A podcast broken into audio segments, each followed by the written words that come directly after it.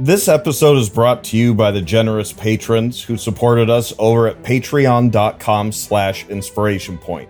So we want to give a big thank you to our patrons, Kate, Prostaskius, Leroy, Josh, Tiana, Falangor, Spike, Chris, Logan, Punching Potato, and Jen Solo. Thank you again for helping us put a little more inspiration out into the world. And now, on to the show.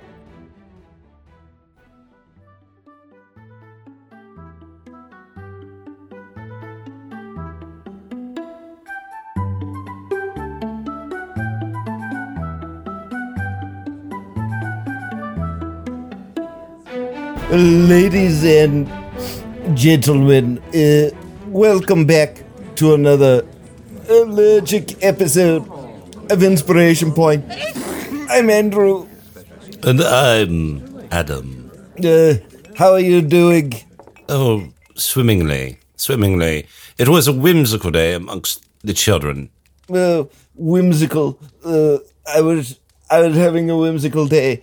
There are a bunch of cats around and my allergies are acting up.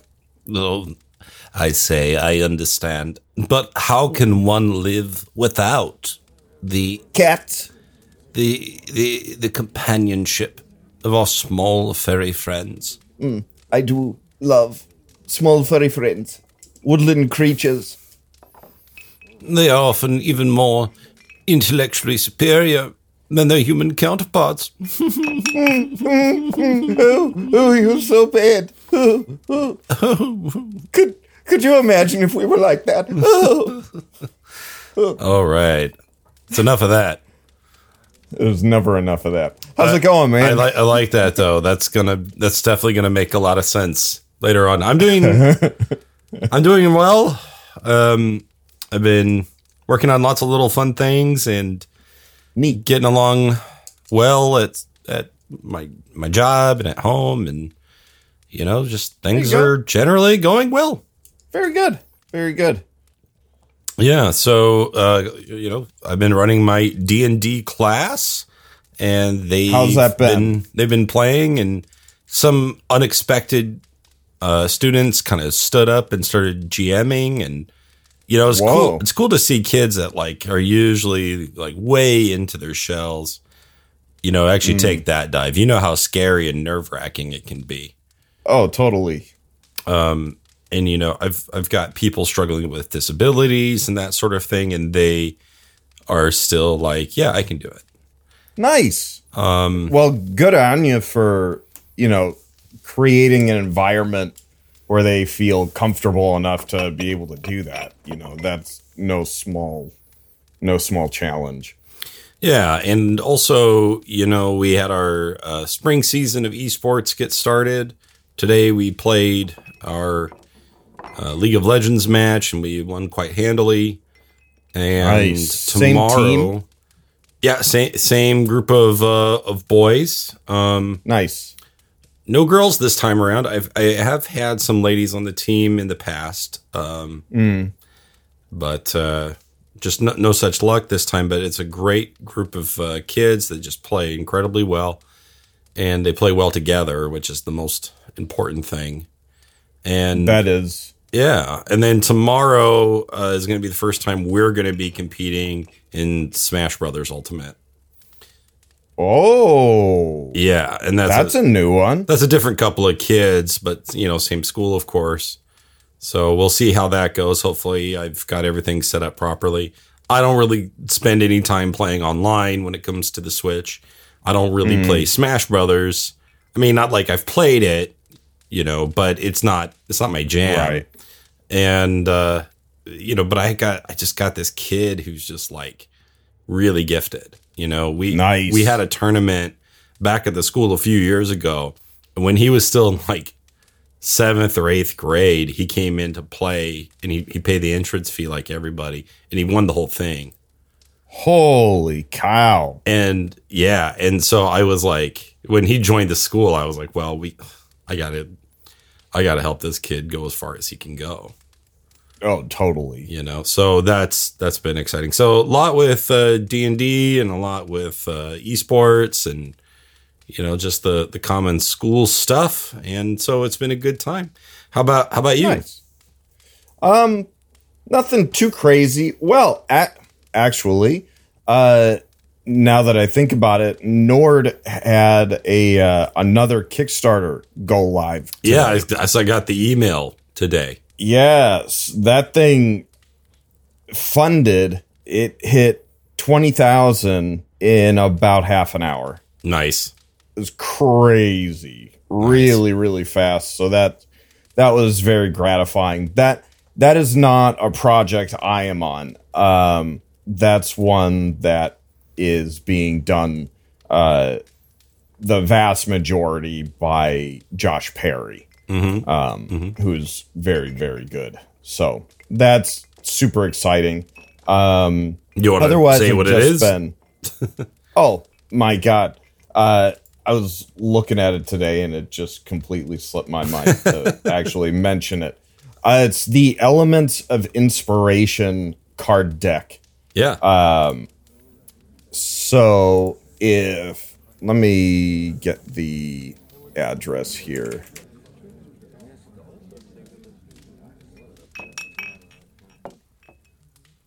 The address is kickstarter.com slash projects slash Nord Games, all one word, slash elements dash of dash inspiration.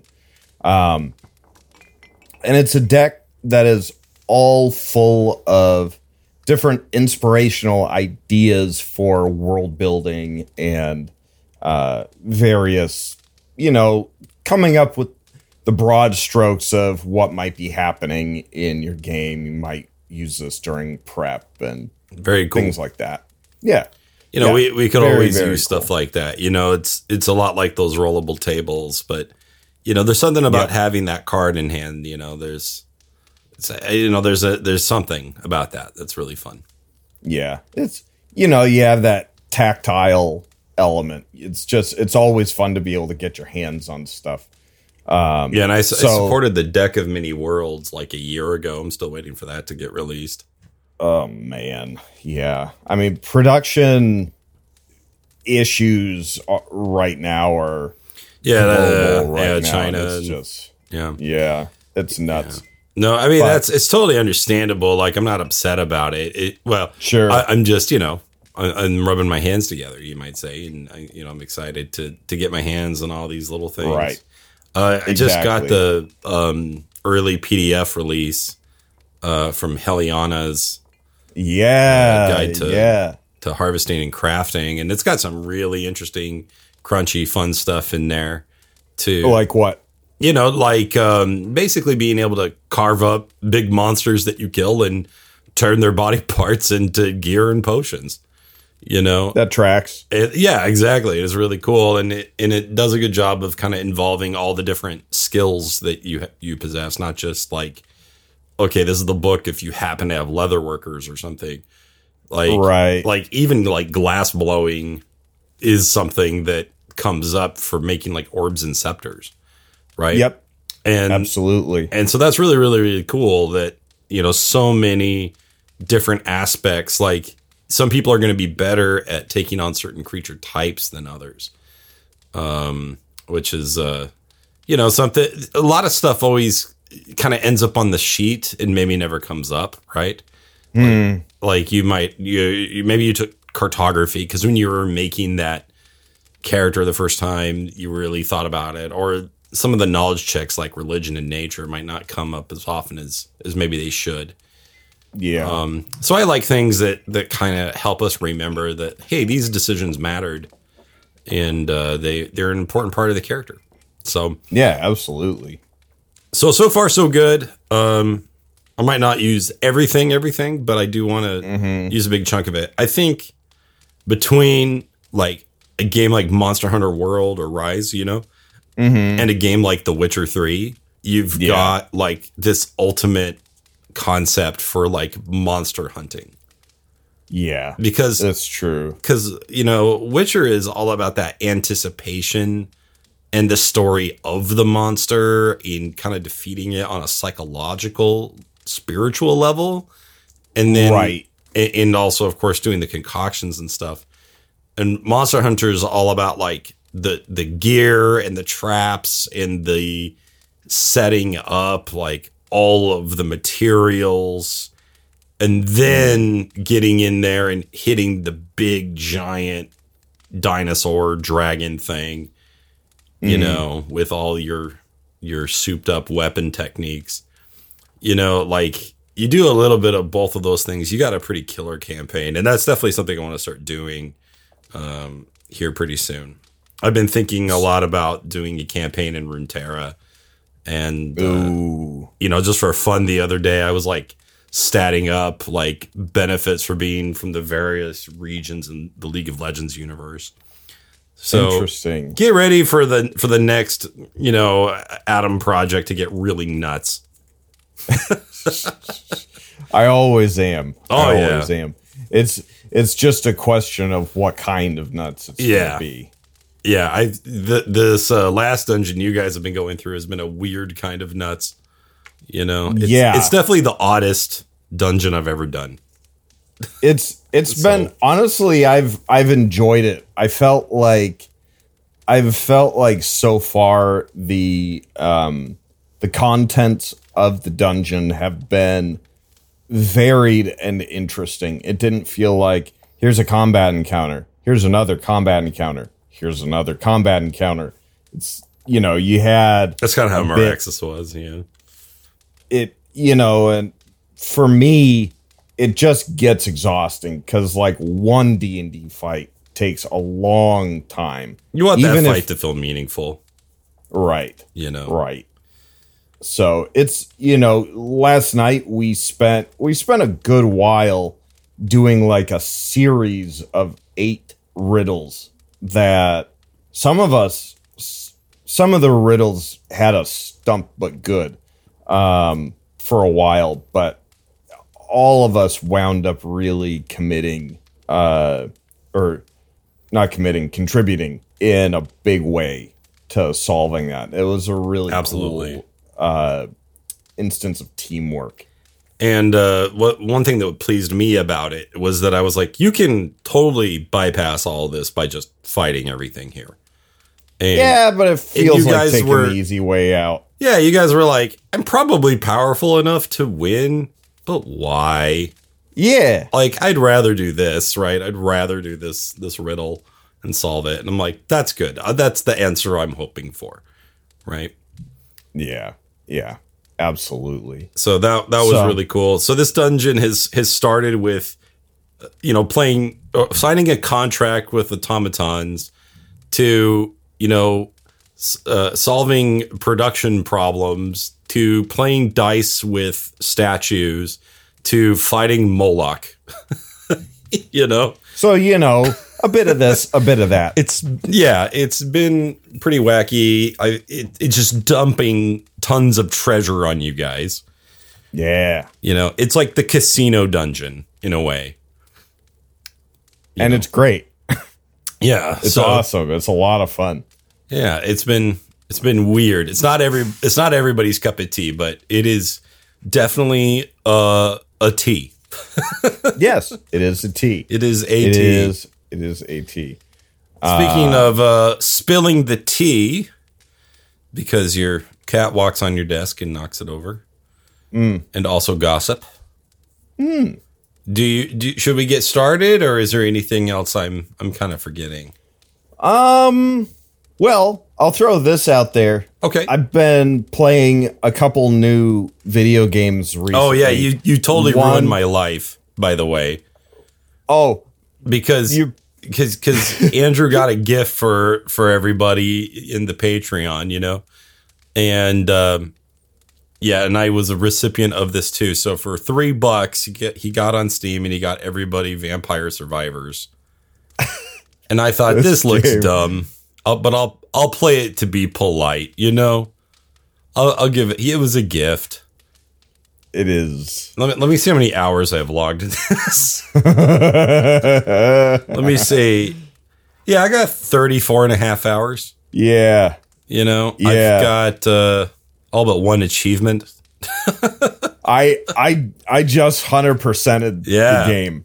Good job, by the way. Oh man, thank you. It's that is that game is the the definition of bang for your buck. Oh, they uh, unlocked more things for it. You can now evolve the Santa. What? You can evolve Santa water now. Yes. That's cool. That's one thing I was I was hoping for. Oh, and there's another character. Okay, cool. Yeah, yeah. Yeah, it's a super fun game. Is it if you wanna you want some kind of dumb fun, I would highly recommend it. It's got some Yeah. some good decision making and character building stuff. So just the I think what got me was just the like popcorn frenzy of positive feedback that the game is just constantly throwing at you. Like it's like hey you want to level up? Cool. Hey you want to level up again? Cool. Hey you want to and it just keeps going. Here's some experience. Here's some items. Here's some powers. Here's some more items and you're just constantly making those decisions and then about 10 to 30 seconds in between those decisions you annihilate hordes of monsters just by moving Yep. it's it's nuts In fact, it, it with some builds like you can basically stand still and just suck up experience and yes and just pull everything in. So it's Yeah. there's some creative ways to play uh, that are that are really cool, and, and a lot of the sort of evolutions of your abilities have have interesting interactions. Yeah, they really do. It's it's just it's a very gratifying game to play. Like, you know, you get that kind of visceral satisfaction when you just walk along and just see hundreds and thousands of these little monsters just vaporize in your wake like it's very very satisfying. It's So- like watching a bunch of dominoes fall. So I, I I've ended up putting way too much time into this game, and I've been also just bouncing between that and Team Fight Tactics, and uh, Nice. those have been those have been good fun. I hit gold in Team Fight Tactics again, Ooh, and uh, congratulations. I want to maybe I'll maybe I'll try to get platinum again. We'll see. You know, maybe Is that that's the highest you've you've gotten? I've gotten platinum before, yeah. Uh, but I Do you do I had that worked pretty regularly? Like, do I play the game or hit platinum?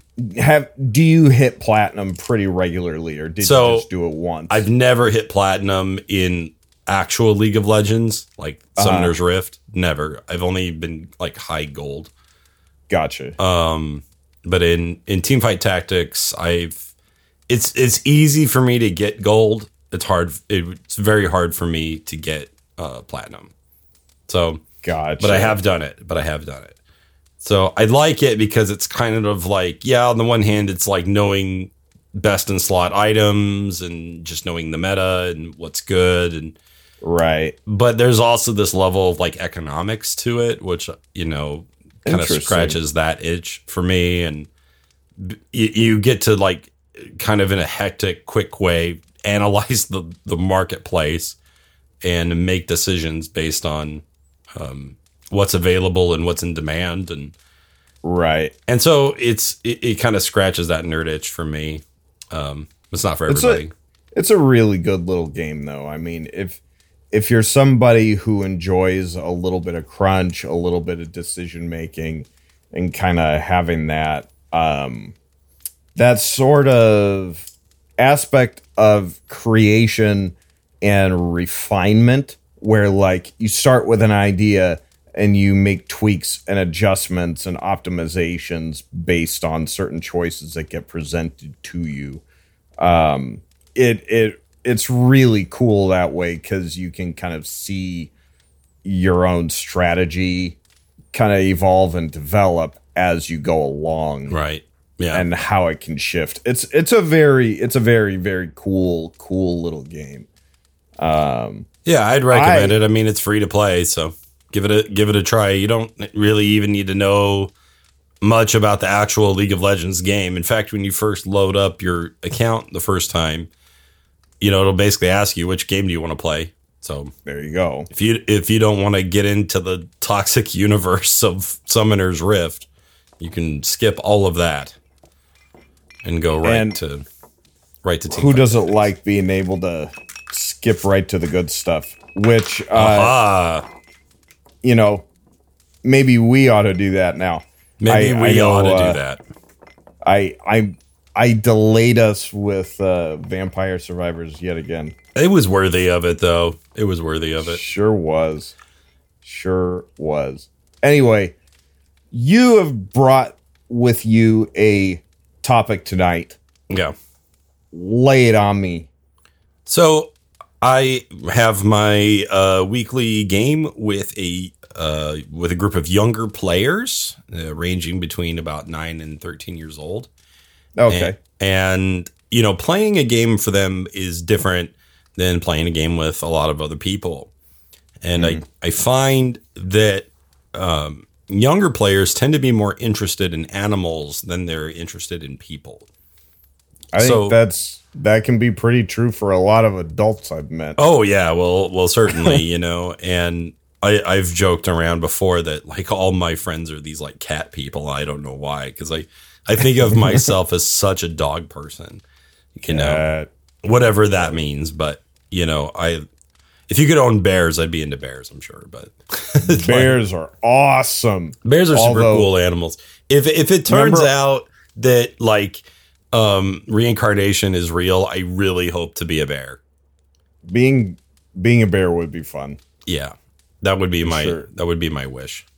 It sure would. Although you go back and you you uh, if you were to ask Stephen old school Stephen Colbert, All right. godless killing machines. Yeah, I love how that would, that Oh. was like a recurring joke. You would always like talk about the big dangers facing us, and bears would always Now- make the list. Bears number one on the list. Yeah. Ah, So that was that was really cool. But anyway, so my my uh my players started really building up over time a collection of pets.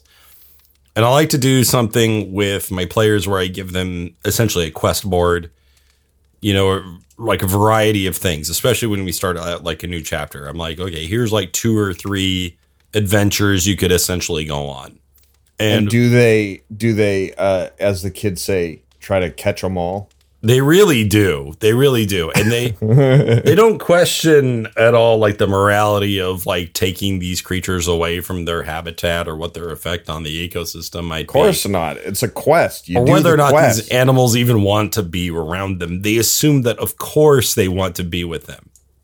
Right? yeah, they've been waiting their whole life for, and, and and I'm not for about to be found. Yeah, and I, I'm not here to to shoot Bambi's mom. You know, like I'm I'm absolutely here for that fantasy fulfillment, right? And so Of of shooting Bambi's mom? so I, I mean, I'm not here to judge. I mean that depends on the group, right?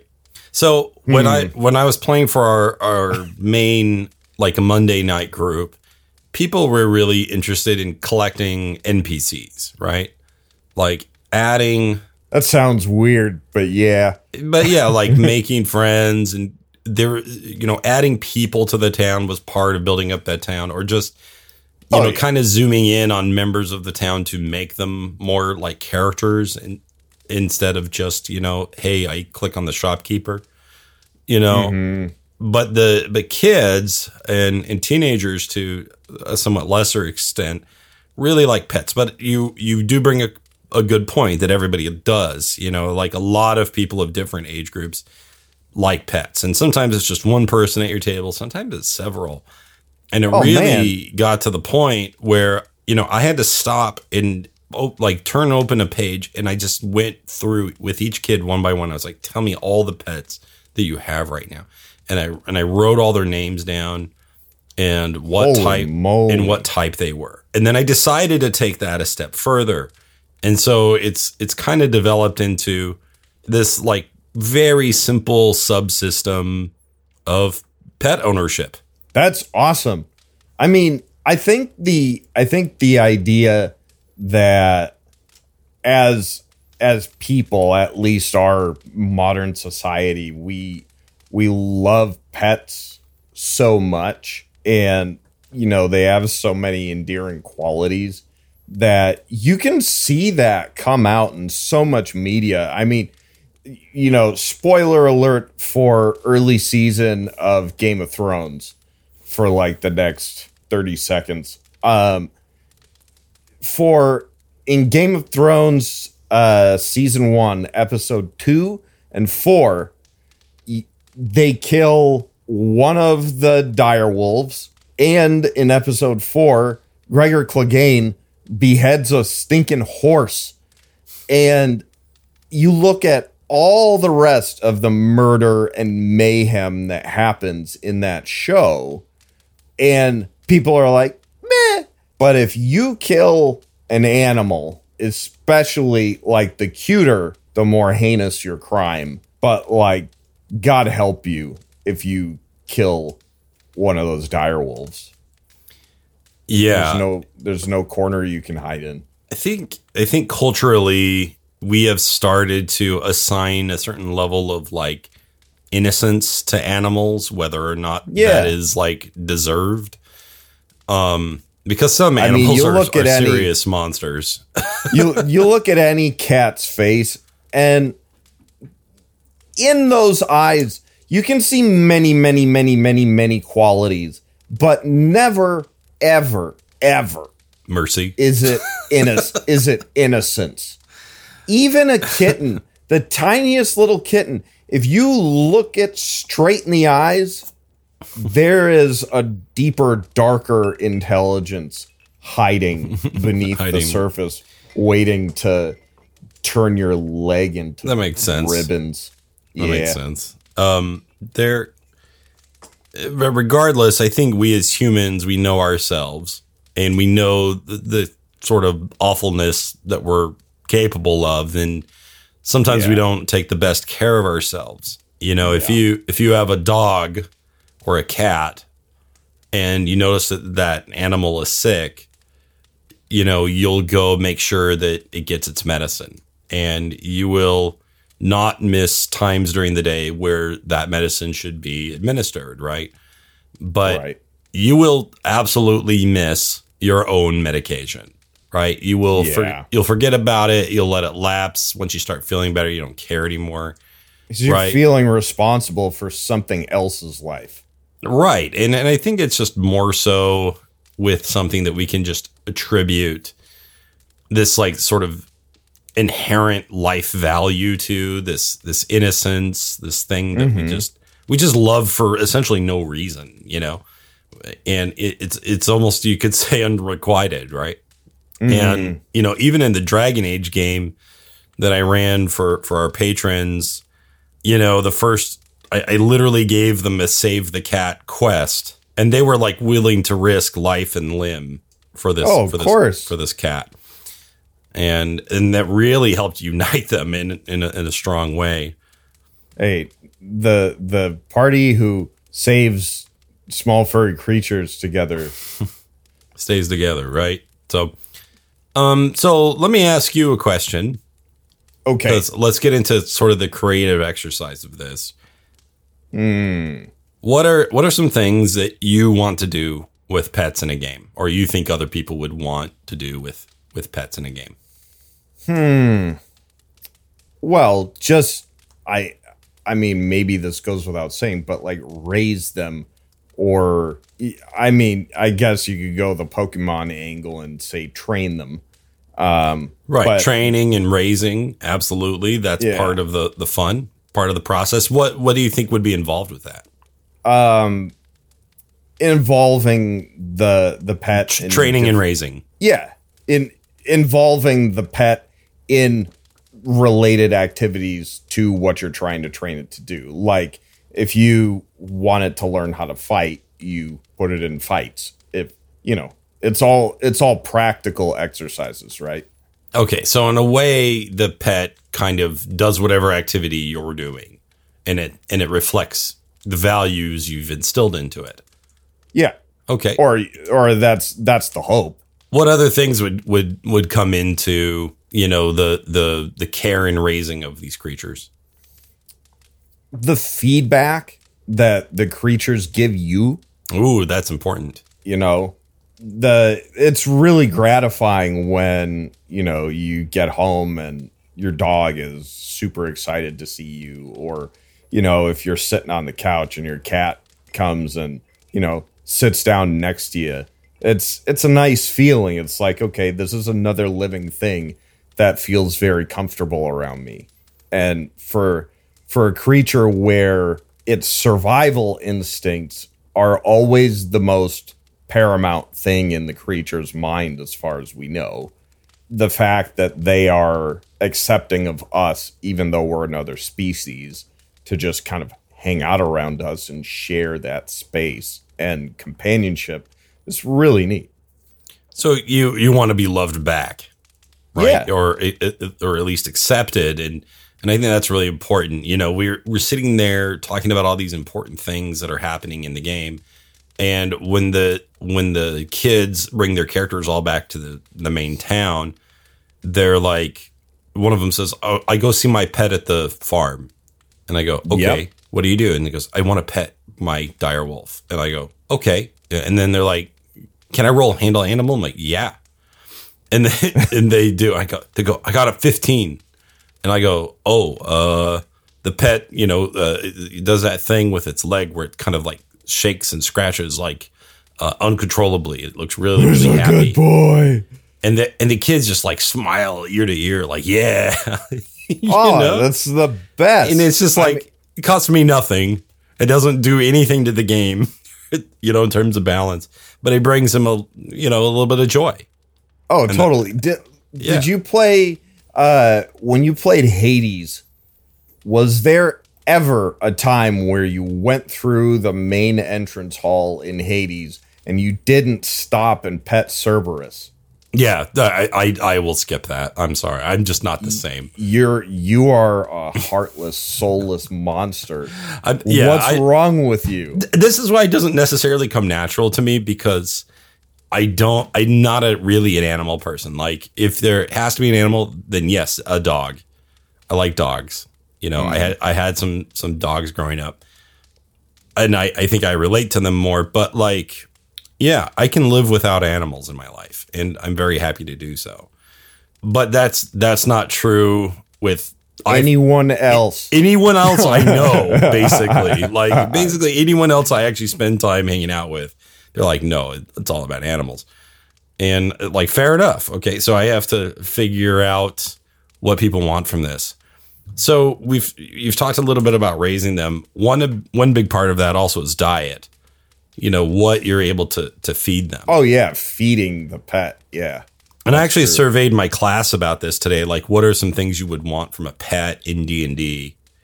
Hmm. And one thing that people were asking about was essentially evolution. You know, they wanted to see some kind of progression or growth. You know, and and feeding it was you know a, a specific part of it, right? Oh yeah. uh, so feeding. I mean, that can even grooming, be like housing. a point. That can even be like a point of pride, like what you feed your uh your pet. You know, like like being able to put premium in your in your car instead of just regular It- well. Yeah, essentially, because like if you feed it, maybe you're low key giving it like something akin to experience points, you know. But if you are willing to shell out for the good stuff, then you know, or if you, you know, we were talking about Heliana's earlier. Let's say you you Mm-hmm. down a Tyrannosaurus Rex, and you know the direwolf gets to eat some of that. Is there a bonus? From ha- Right. having you know T Rex in the diet, you know you get something absorb the T Rex's power. you know and in real life you know probably not but in in the game you know yeah let's let's do Why something not? with that why not let's let's go for it so um what are some let's say game centric uh benefits that a pet can give your character so you know we've kind of got into like emotional fulfillment and some characterization stuff like that's all there for sure um but They, let's they they can make great decoys. Uh, They can, and that's actually one answer that a lot of my students gave me was distractions, uh, Yeah. decoys. Um, sometimes, of course, like tanks. Right, we want someone to Yeah. go into battle for us. Oh, And that's yeah. I that's mean- a little bit more involved. Well, I mean the the notion of a guard dog is, you know, as old as, you know, human beings. Well, a lot of fantasy Right. characters have pets, right? And Yep. usually they're a big part of it. You know, of course, Drizzt Do'Urden being one of the most famous D and D characters ever has Right. um, his his pet panther uh, Guenhwyvar, Right. and uh, they do everything together essentially. Oh So- yeah. and it's it's basically a, a wondrous item, you know. Yeah, uh, and I mean the fact that it's alive and it can react to you in you know, you have these potentially unpredictable interactions with them where you know, with with an item you have, you know, it's just a tool. You grab your sword, you make the sword do what you need it to do. That is the extent of that relationship. Unless, of course, it's actually an intelligent sword, but that's a whole different bag of worms. That's a whole other Um, thing. Uh, but in the case of regular animals and pets, that's actually an interaction that you, the player, and you, the GM, can play out. Like, especially if you have a spell like Speak with Animals. Oh, that's know. like the most used spell at that table. It's so fun.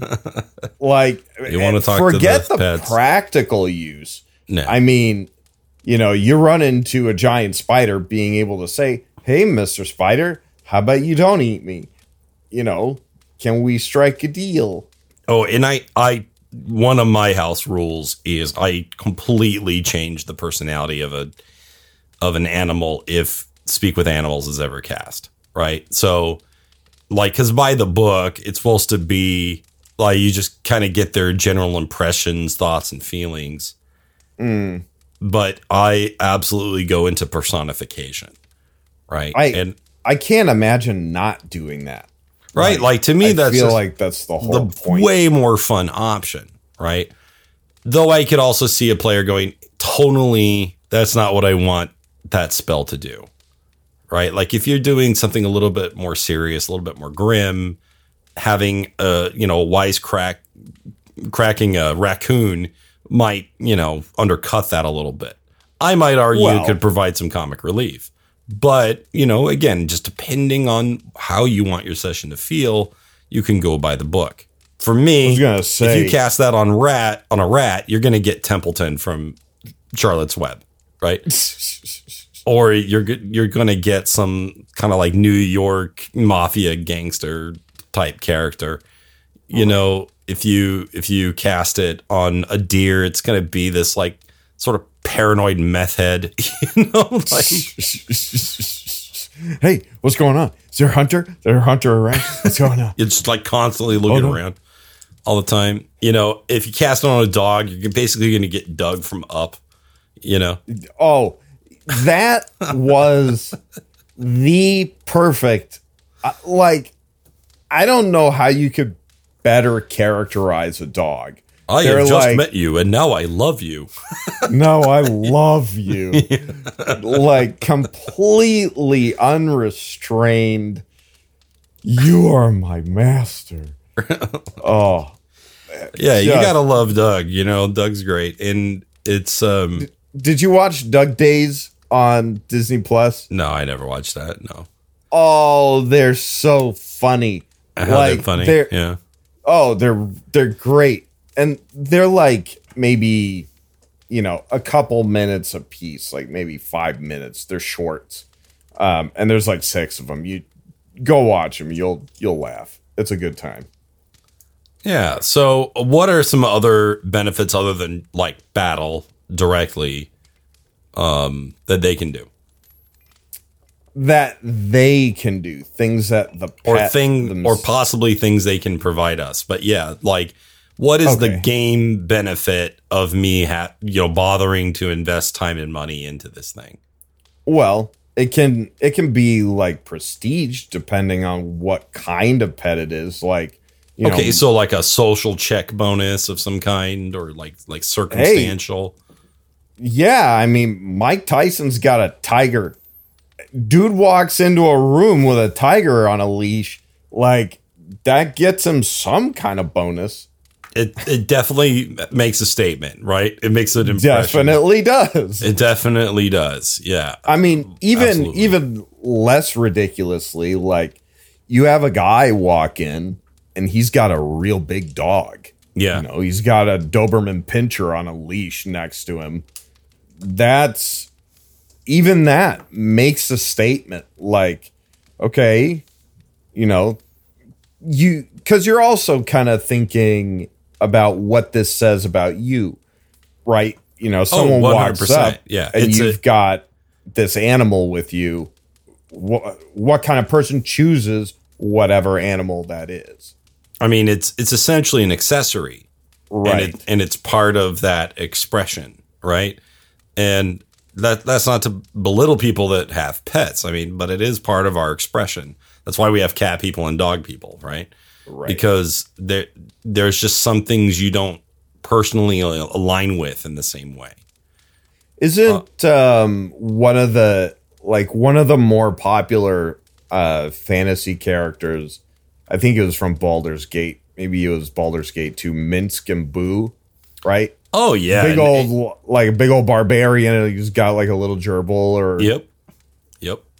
Yep. I- I mean, and that's that's like super famous, right? Everybody remembers Minsc from um from Baldur's Gate. Nobody no almost no one ever talks about Imoen, maybe a little bit, or Jaheira and Khalid. They don't talk about um gosh, I can't even uh uh Dynaheir, who essentially is Minsc's traveling companion that you have to save.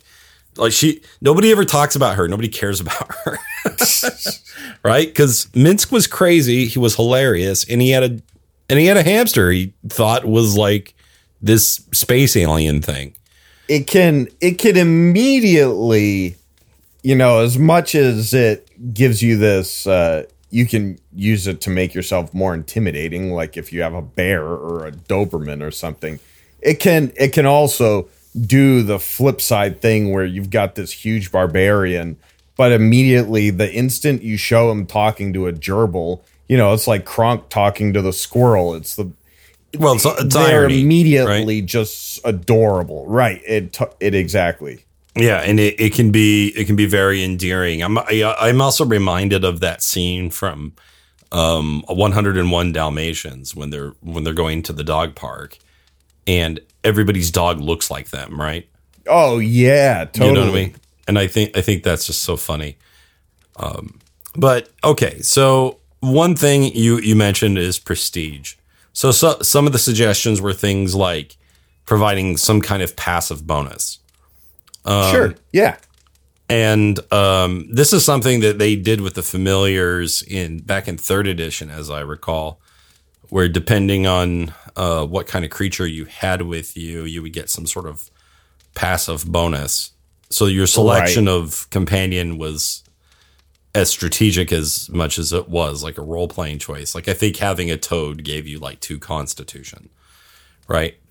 yeah Um, i and you know for the record i don't know how i exactly feel about that i oh mean yeah, I, I, mean that's fine.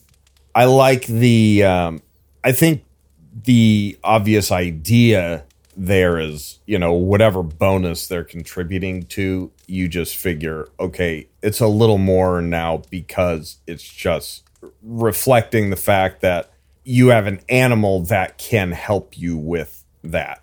You know, I I think that's probably how you excuse it flavor wise. Um, but it would be nice if if it was uh you know if somebody's not picking an owl because it grants them you know whatever it grants them. But then again maybe that is part of buying a pet you know maybe even for us in real life. If you go you know if you want a guard dog you don't just pick any animal, you go and you track down an animal that serves a purpose that you want it to serve, right? Right. Uh, yeah, you absolutely So I guess it does make do. sense. Yeah, and I mean certainly animals in even in the current edition, it, they don't really do the passive buff anymore. Mm. But they do have benefits and drawbacks for selecting them. You know, like if you Right. get, you know, essentially some sort of avian creature, it can go real fast. Obviously, it can fly. It's a it's a great scout. You know, Oh, anything that can fly.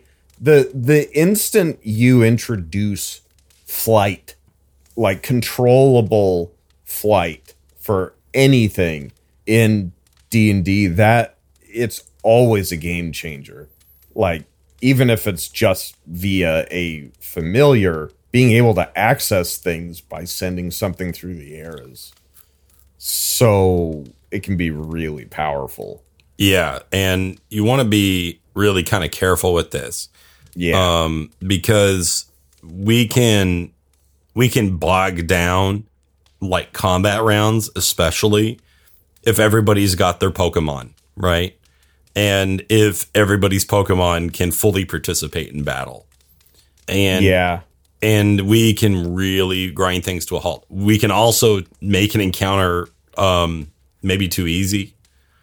Um, I Well- I, kind of made this mistake with uh, Storm King's Thunder, where the party was able to fly these rocks over to um, fight the final boss, and they, you know, one of them was a druid, so they were able to like essentially recruit these rocks.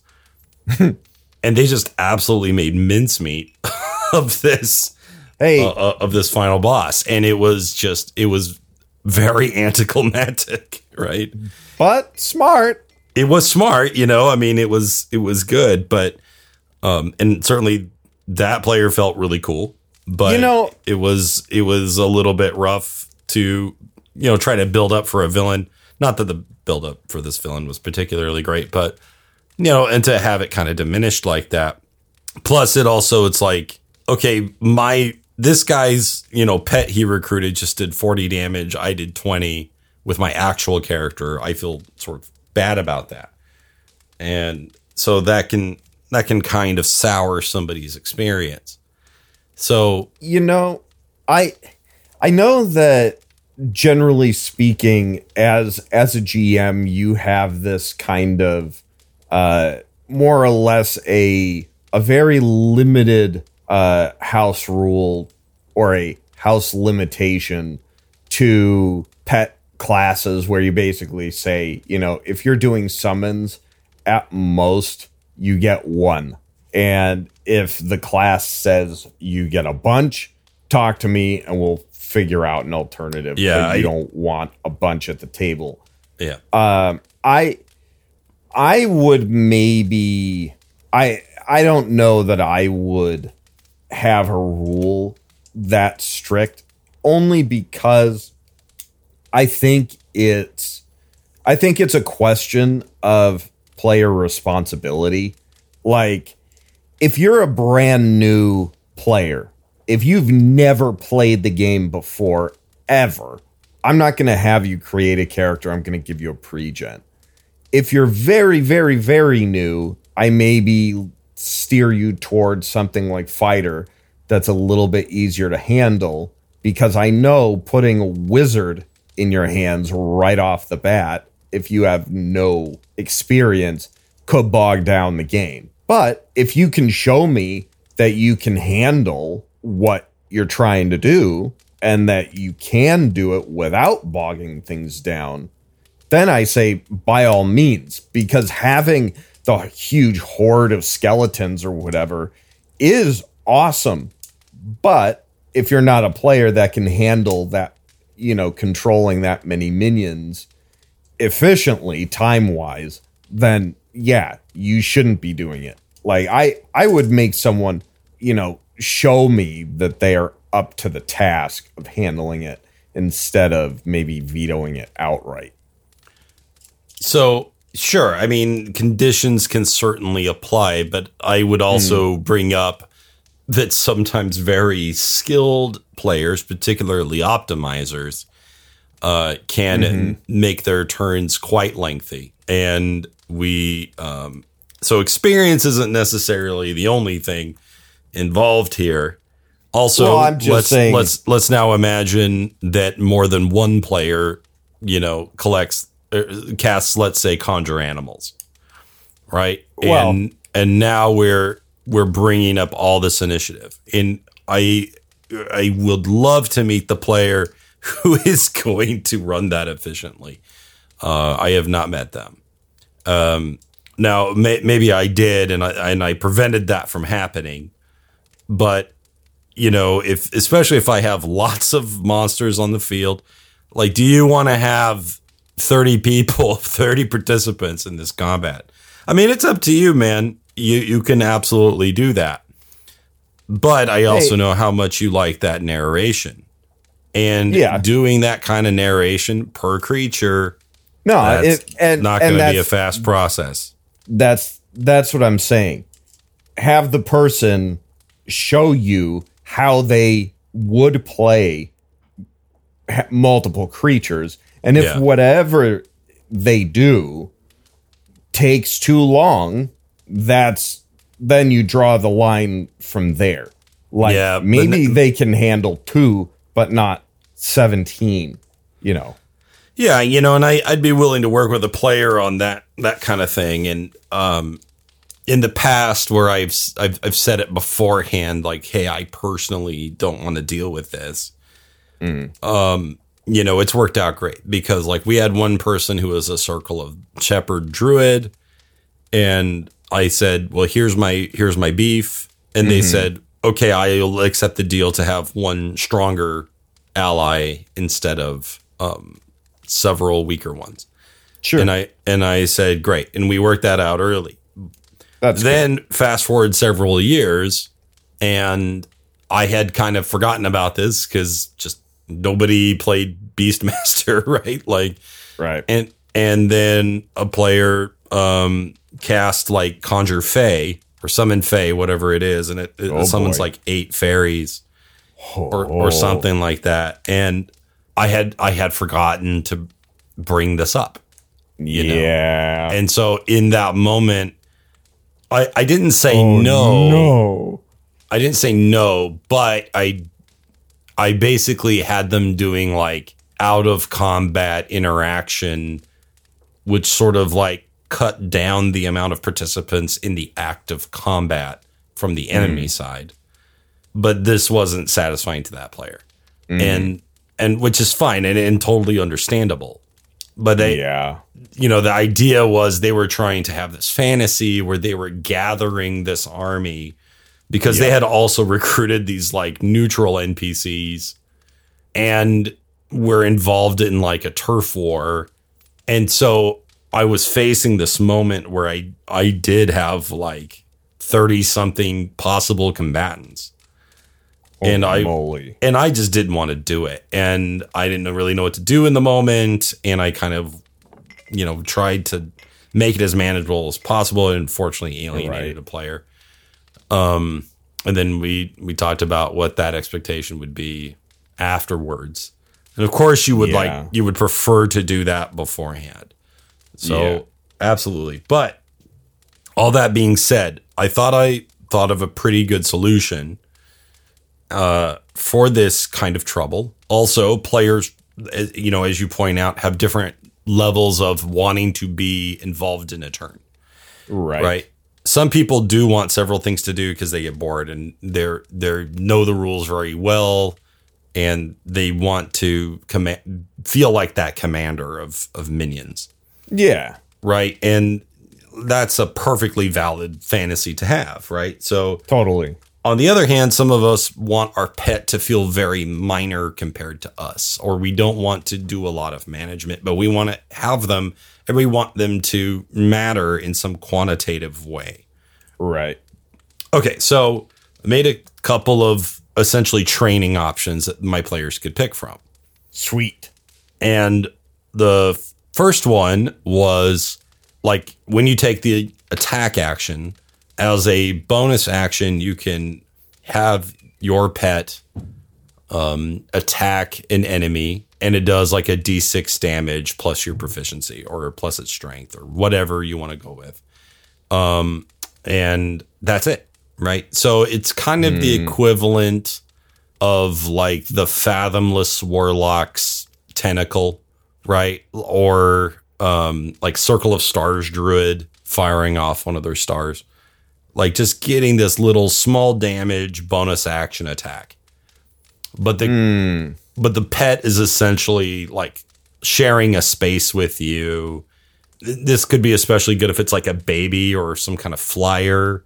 Right. Like, you know, like one of my players has like a baby dragon. And like I could I could just hand him the card with the, you know, blue dragon wormling stats on it.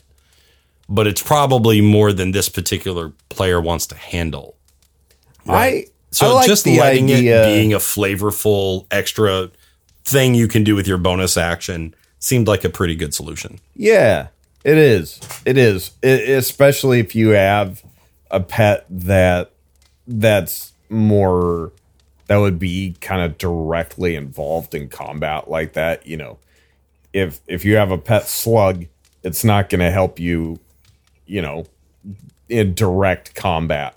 Um, I do also like the idea of uh, taking taking the concept of a passive buff, but having it be something where Like an uh, active well, something where you have a few like you almost treat it like stances. Uh, and bef- at the start of a fight, you basically say, I want my pet raven to be in mode A, B, or C. And for the duration of the fight, the animal is doing whatever and kind of will have a general effect on the encounter. And maybe you tack on, like, you know, you can use your bonus action to call to your pet and switch them to a different mode or something. Uh, right or if you have several pets you your mode could be which one do i currently have you know essentially equipped right like which Yep. one of them is is active because like if your players are collecting like five pets each you know that they just have i have my players keep all of but one of them in the stables mm. right and so they still have their collection and they still get to visit them and interact with them and feed them and all that other fun stuff. But they but they also have to do kind of a loadout choice. Right. Yeah. and that's they were perfectly happy to go along with that. So Yeah. that that worked out really well.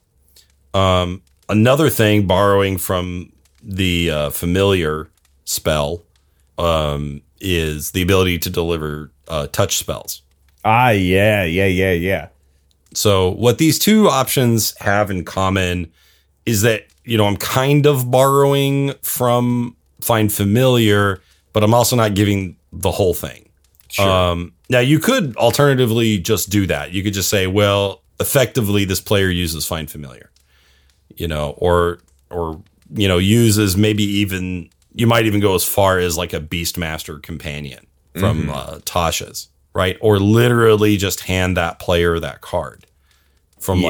like if you have like monster cards or whatever Right. or hand them or let them fill out the character sheet, whatever it is. You could do that. But for me, the the the balancing factor that is that you risk your creature, right? Like if you love your pet, like especially with kids, I'm ne- I don't want to to kill any of these kids' pets, right? Right. because that's probably going to make them upset, right? So I also don't want to fill up a lot of turn economy with pet actions. Right. So, you know, these two options are like, okay, you basically can have a bonus action interaction, but also your animal's essentially not targetable. It's just part of you. It's hmm. basically an item, right? Or a or a spell. Whereas Right. if if you say, no, I want my pet to be fully a creature on this battlefield, I would say, okay, we can do that, but recognize they are now also a target. And unlike something like an animal companion or a find familiar, this is not a spirit that takes the form of a creature that can come back to life. Right. It can it can die permanently, yep. right? And that's kind of the one of the balancing aspects. Right. And if you if you're willing to put your creature in risk, you can have that added power. But if you aren't, then maybe one of these options is a better choice. Right.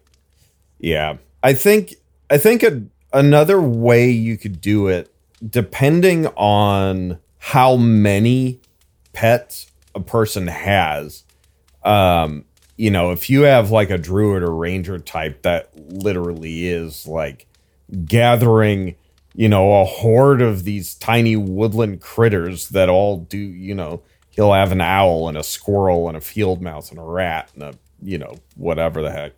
Um what would be interesting is you could develop ahead of time depending on how you know how intricate you would want to make this but you make a list of the available pet uh, animals you give each of them a major buff uh, a major buff and a minor buff.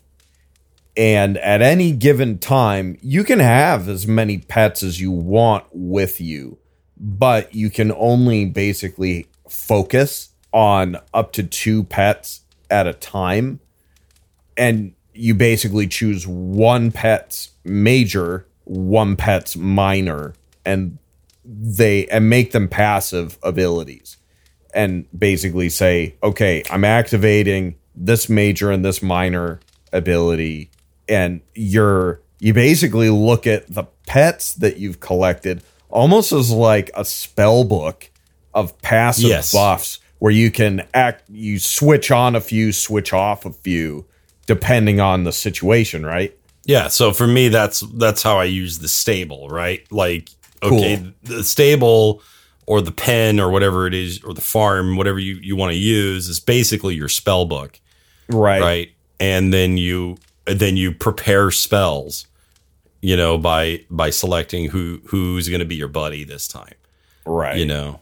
Or like you say, like it- maybe they're all running around with you, that's fine, but this one is is for for game combat purposes. you choose which one's contributing Yeah. Um, and that's totally fine too. Or you could you can totally just you know, create a magic item that's essentially Pokeball belts, you know.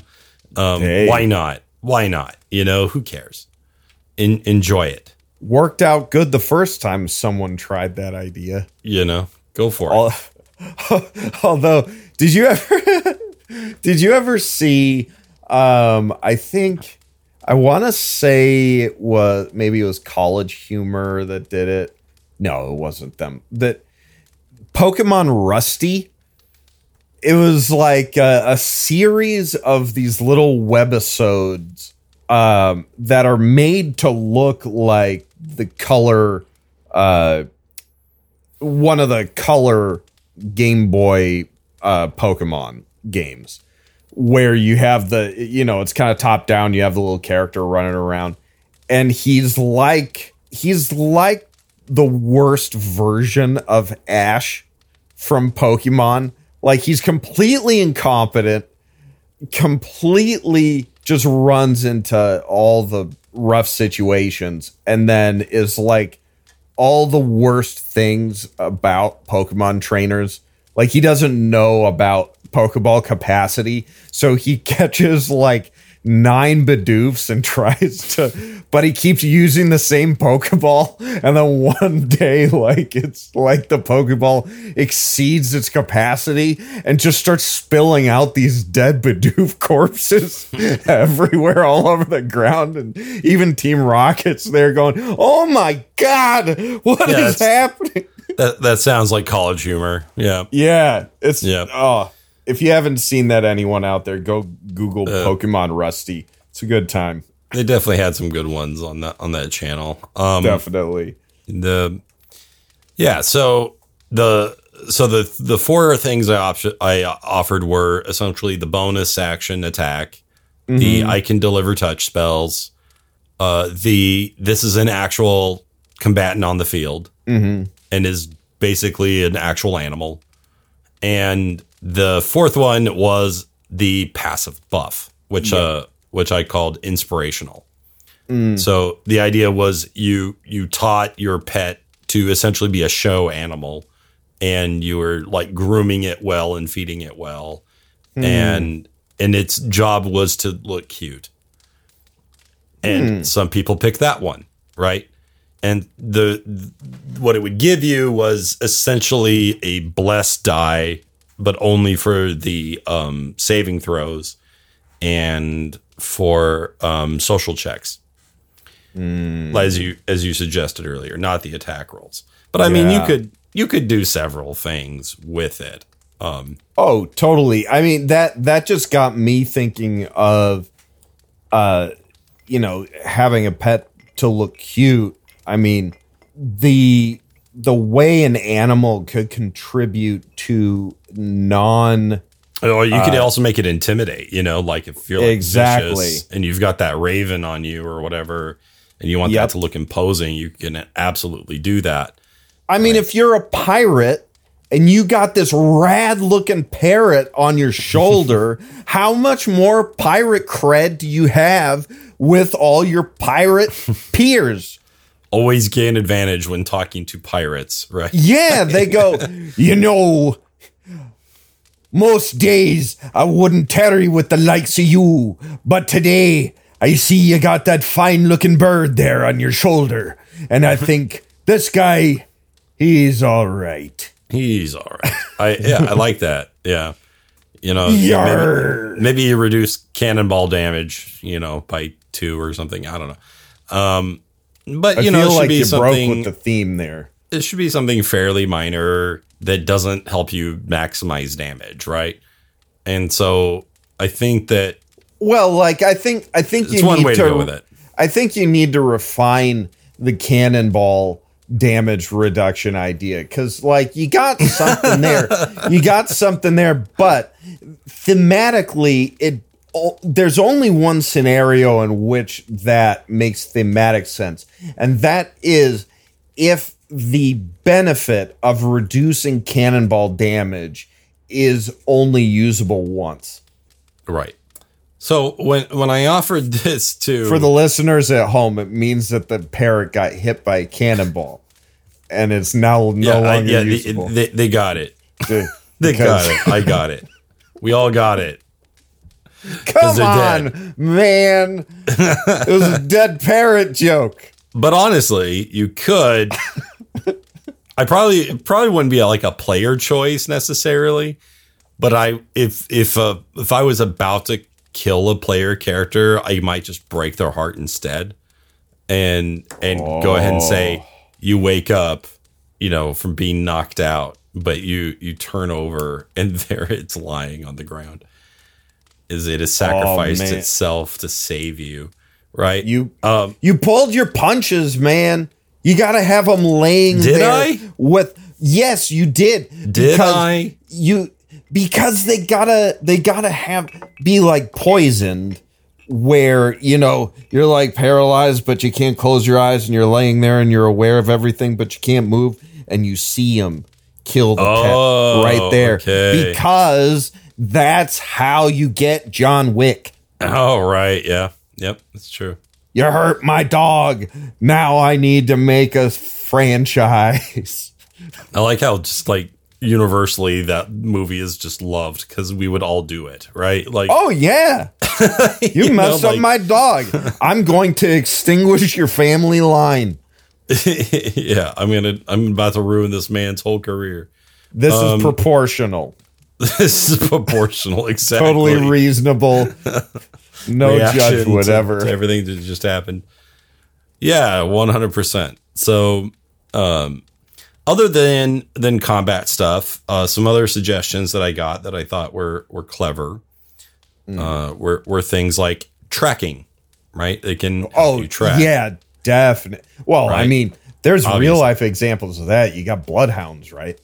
Well, yeah, you got canine units, all that other stuff. Yep. Um, Totally. you can obviously have scouts. Um, I you know I really like Far Cry Primal. I think you enjoyed that game too. Yeah. In that game, you could send out I think it was like a hawk or an owl or something. I forget what it was, but it was some sort of you know avian creature, and Yep. you could you could send it out to scout out the enemy camp and tag everyone for you, so Yep. that your all your stealth takedowns would be easier. Well, shoot, Um, even uh, uh, I mean this this is Ubisoft as well, but Assassin's Creed, the you know whoever your assassin character is, especially in the more modern uh, Assassin's Creed games, usually they have that uh, that eagle, and Yeah. you can you know you've got hotkey commands, you know, to have it like dive bomb whoever you're fighting, or you know stuff like that, or they can find you materials or like you know Yes, Loot, that sort of thing. material gathering, resource gathering is another thing that they could be good at. Um, they can also mean- deliver messages and small items. really you just think of Atreus in God of War and all the As stuff pet. he does, but an animal.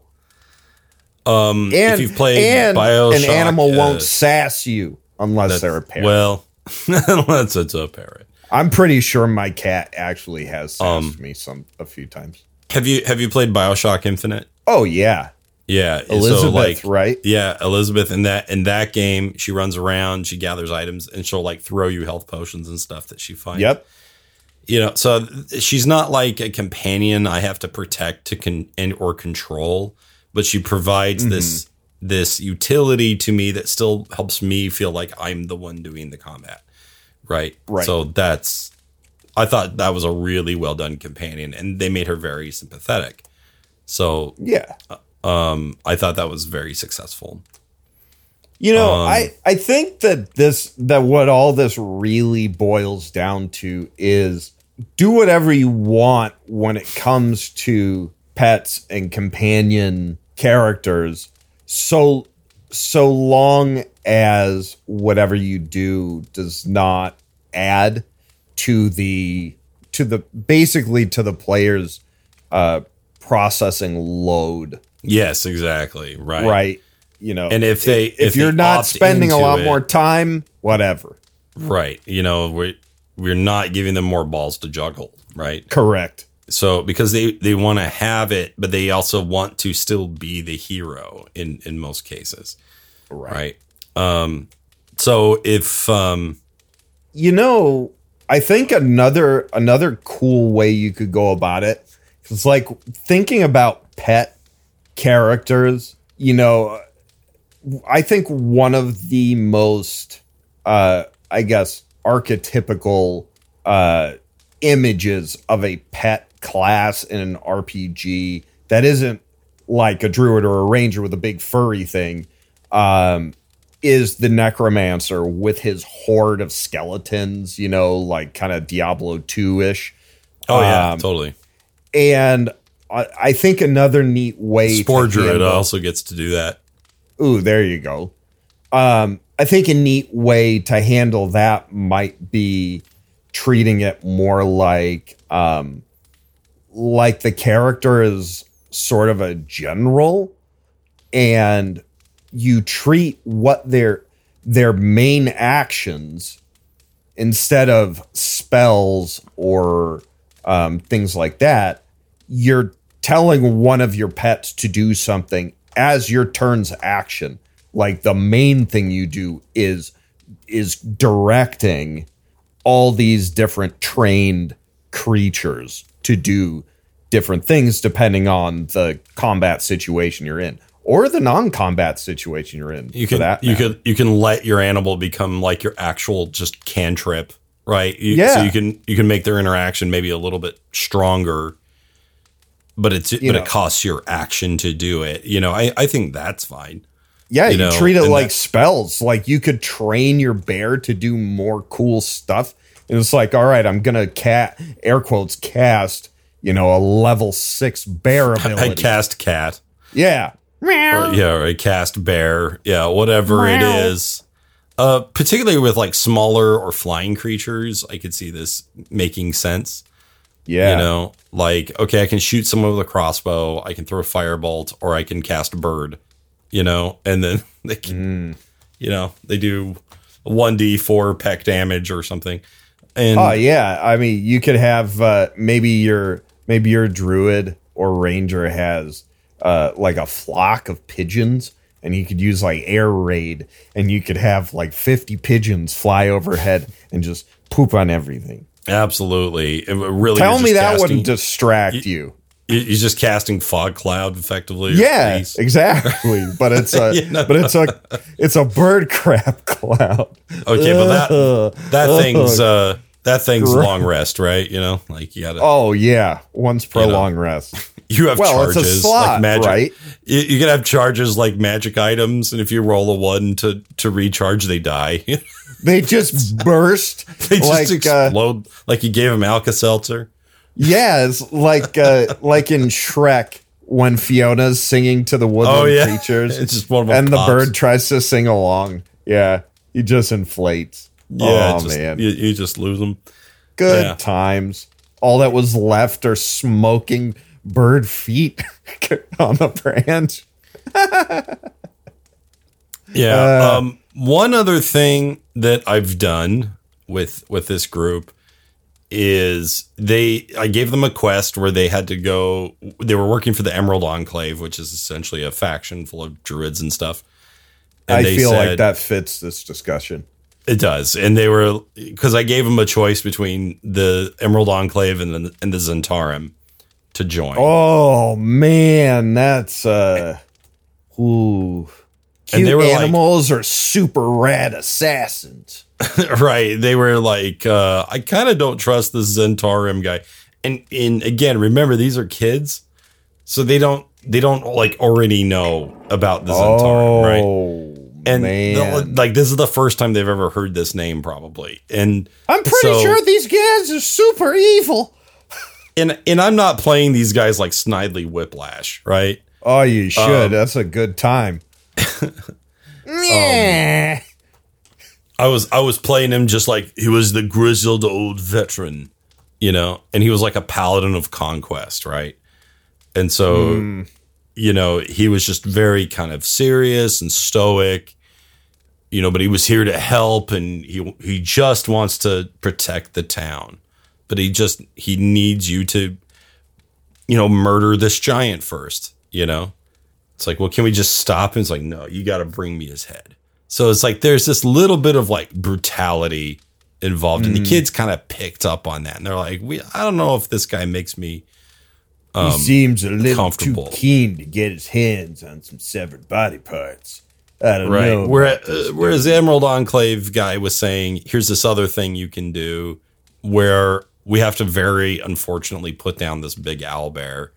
And uh, because it's just grown out of control and, it's, and um, you know, it's, it's killing uh, too many other males and, you know, it's, it's throwing the ecosystem out of balance Um, but bring its its corpse back so that we can honor it and and essentially re- repurpose it. And uh, they ended up going with the owlbear choice. They also dealt with the giant because they're also little like experienced hounds. But oh, they well, yeah. they dealt with their giant in their own way though. Like they they really tried their best to to make peace, right? And but with, I feel uh, like I feel like the way you say that means that that was not it the didn't end well. outcome. it still didn't end well for the giant, right? to be fair, he kind of had it coming, but Ah, he had So it they- coming. so they they they join the Emerald Enclave. They they they kill this this out of controlled owl bear, but the cave is filled with cubs. If you have to make an owl bear sound, what sound do you make? Uh, I I would say uh, That's that's my What? Andrew laugh. I don't, what? I don't even. I don't know. You're an owl bear now. I don't know. Um, I, I, I can't. I don't even know. I don't know. The- the- as I think about it, the the sort of uh, Chewbacca roar would probably be really. I, I can't do that. Oh man, that's cool. You gotta. It's it's in the. You gotta. You got. It's the tip of your tongue. because because there's something of like a screech, but also a bear roar. It's gonna be a little bit of both. Maybe more screechy, I guess, because the the owl part's really the head. All you got to do, go out into a garage that has like an old metal tool bench and a concrete floor and those kind of rickety legs that vibrate a lot and just drag that thing across the garage floor and put a microphone down by the floor. Yeah, actually, Chewbacca. That would probably actually make some sense. There, Um, there are whole video reels of people finding Chewbacca sounds in like furniture and drawers and stuff. It's dude, your great. search history's got to be like the weirdest thing. Hey, I I'm a man of eclectic tastes. He's a he's a connoisseur of the strange. That's that's um. That, well, i- i- that sounds anyway. pretty cool. So I am going to finish this story if it kills you. I so they they go ahead and they take all these baby owl bears and they bring them back and and then they're like, well, what do we do with them all now? It's like each one of them has their own owl bear that they've named and assigned personalities to. I love all of this. Yeah, it's great. So they we build an owl bear farm, and oh. and and now the owl bears are bringing in passive income. So now they're now they're playing Farm This Simulator. is the best thing that's ever been done in D and D ever. well, I, I- thought so. I just I thought so. all I want to do now is hug owlbear cubs as like I'm imagining this very like hyper saturated cartoon gif of these fluffy little owlbear cubs just bouncing eternally over green grass hills. Well, they're basically big chickens. they're just like producing these eggs, and uh, rich people buy them. Owl bears hatch from eggs, huh? I, I don't know if they do or not. I didn't even look it up, but I decided they do. Yes. so I basically made them big chickens. You know, I'm uh I'm not I don't know, what- entirely against What does that. it say? Do you have a monster manual? You can check right now, or I'll Google it. I'll Google it right now. Do it. Do owl bears? Oh my god! It autofilled. Okay. Lol. Owl. Okay. This is from. Well, that's Stack Exchange. I don't know how how uh, reliable that is. Oh wait, wait. This is from the Monster Manual. All right. Okay. Uh yeah. So everything I'm seeing just from the headlines of different things um it looks like some of the books are inconsistent, but most of them nowadays are saying that there are eggs. Wait, I'm going to click on Reddit. What does this Reddit post say? I just need to ask AJ. Um Hey AJ, what's the deal? What's the deal with owlbears?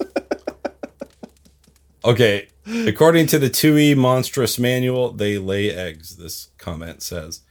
So, uh, it, I saw another uh, article here. Um, this is on Sa- this is on Sage Advice, oh, okay. and, and it says, "Do you you want them to?" That's the official answer. See, I agree with that. You See, know, I think that's that's good game design. How does this know. work? Do How do you want it to work? It works like that. Uh, Don't Boom. forget, these are not real animals. It's So- just where do owl bears come from? Shrug emoji. Well, I was trying to think, like, what else can they provide? You know, are their feathers particularly interesting? Maybe. I, I also didn't want the owl bear farm to be about chopping them up. You know, um, oh, that's scary. I wanted it to be a little bit more friendly. So I thought, well, it'd be funny if they were just these giant chickens, basically. You know, and uh, they it. could you could just lay unfertilized eggs, and people could eat them. Oh man. So I, I thought that was great, and so it brings in some some passive income. So animals could make you money, right? Obviously, us, animal husbandry, the technology exists. So why not? Why not? Why can't they provide you with resources? You're gonna tell people to go marry animals? That's just weird.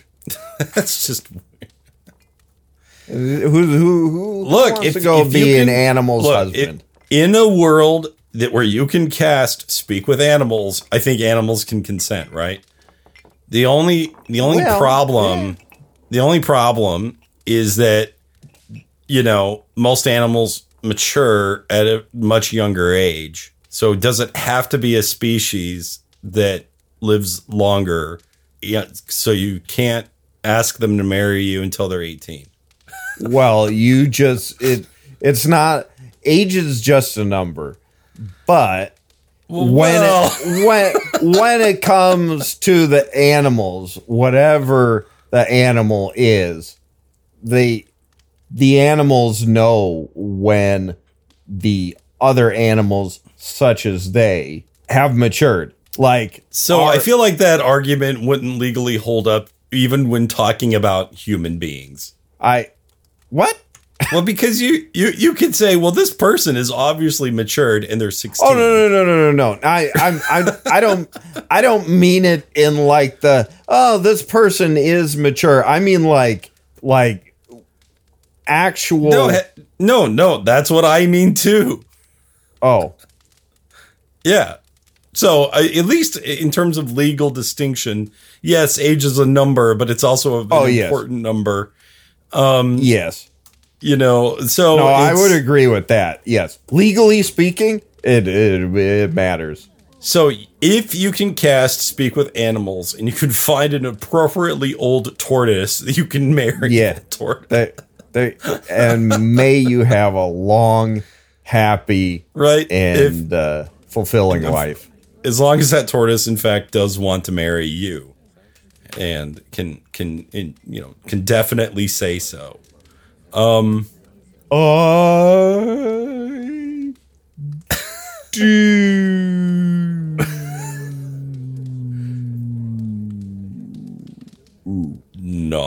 Not. No, Man, my he had me, in, tortoise, had me in the first half. my tortoise bride left me at the altar. She's still leaving. She's been leaving for about the past 20 minutes, and she's halfway toward the door. Come back, baby, come back. No problem. oh, ju- she's just- turning around. I just no problem. I just had this uh, image of the hare outside the wedding chapel, leaning up against his motorcycle, waiting for it. its girlfriend, the tortoise, to. Come on, baby. We're out of here. We're at it. He's Boy. got a leather jacket, you know. He's picking his teeth with like a toothpick, you know. You know the the tortoise ride in a sidecar, right? Yeah, Because Yeah. it, it would look terrific. you just see this like green bump from the shell Mm. anywhere. Just a big old green bubble. Oh man. just driving this thing around. Oh man, Good So topic. yeah, yeah. Um, so I guess put pets in your game. Here's some ideas of how, and uh, uh, you know, if your players care about that. If they're younger, they probably do, but they might anyway. Um, Yeah. Give your players a tressym. They love a tressym. Hmm. Those are flying cats in D and D. Tressym. Yep, they're just little winged house cats, Hmm. but they but they have like eleven intelligence. Like they're like they're they're basically you know have people rights. That makes me think of those old shampoo commercials, the Tresemme ones. Tresemme. Ooh la la. That one. That that's the one, Andrew. Yeah. that's where they got it from. That's that's definitely yeah. That's where they got the it's just a It's That's it's so- actually the monster manual entry. You know, it's a soaking soaking cat all covered in shampoo. Oh, that makes cats unhappy. they don't typically like baths and no, people not typically. generally find that funny. Oh. pets are awesome and you are wrong for not understanding that. and I hope Perhaps so. Perhaps I so, hope but that I you renounce your grinchy ways and come but to I, the, I, I, I am happy to to supply that part of the fantasy though, and and to um, allow players to enjoy that. well good on you you know i i appreciate you uh trying to thaw that ice brick of a heart um to allow cats and doggies into your game Zzz. Yep, yep. Well, you know, I'm I'm trying. What? Just as a kind of a side question, what is something you like to collect in a game? It's, it's all, like here's like the super mini subtopic at the end, right? Collecting anything in a game, like what is what is the thing that um that Andrew likes to collect? the ears of elves Oh my god! no i'm wow. just kidding that's Holy- that's that's that's I was gonna say dented bad guy throats. well they kind of tally themselves they are marked indelibly upon the fabric of of the universe I I do find that your characters often like to to collect mementos, I- like little little objects of, I of try. significance. I I like to try to do that as as a way of um trying to represent the character feeling that a certain situation is significant like um the oh my goodness the little half orc girl uh from uh from Spike's game Yeah, yeah, yeah.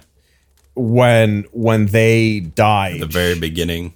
yeah, she had that uh, uh, that little pendant that she wore or something.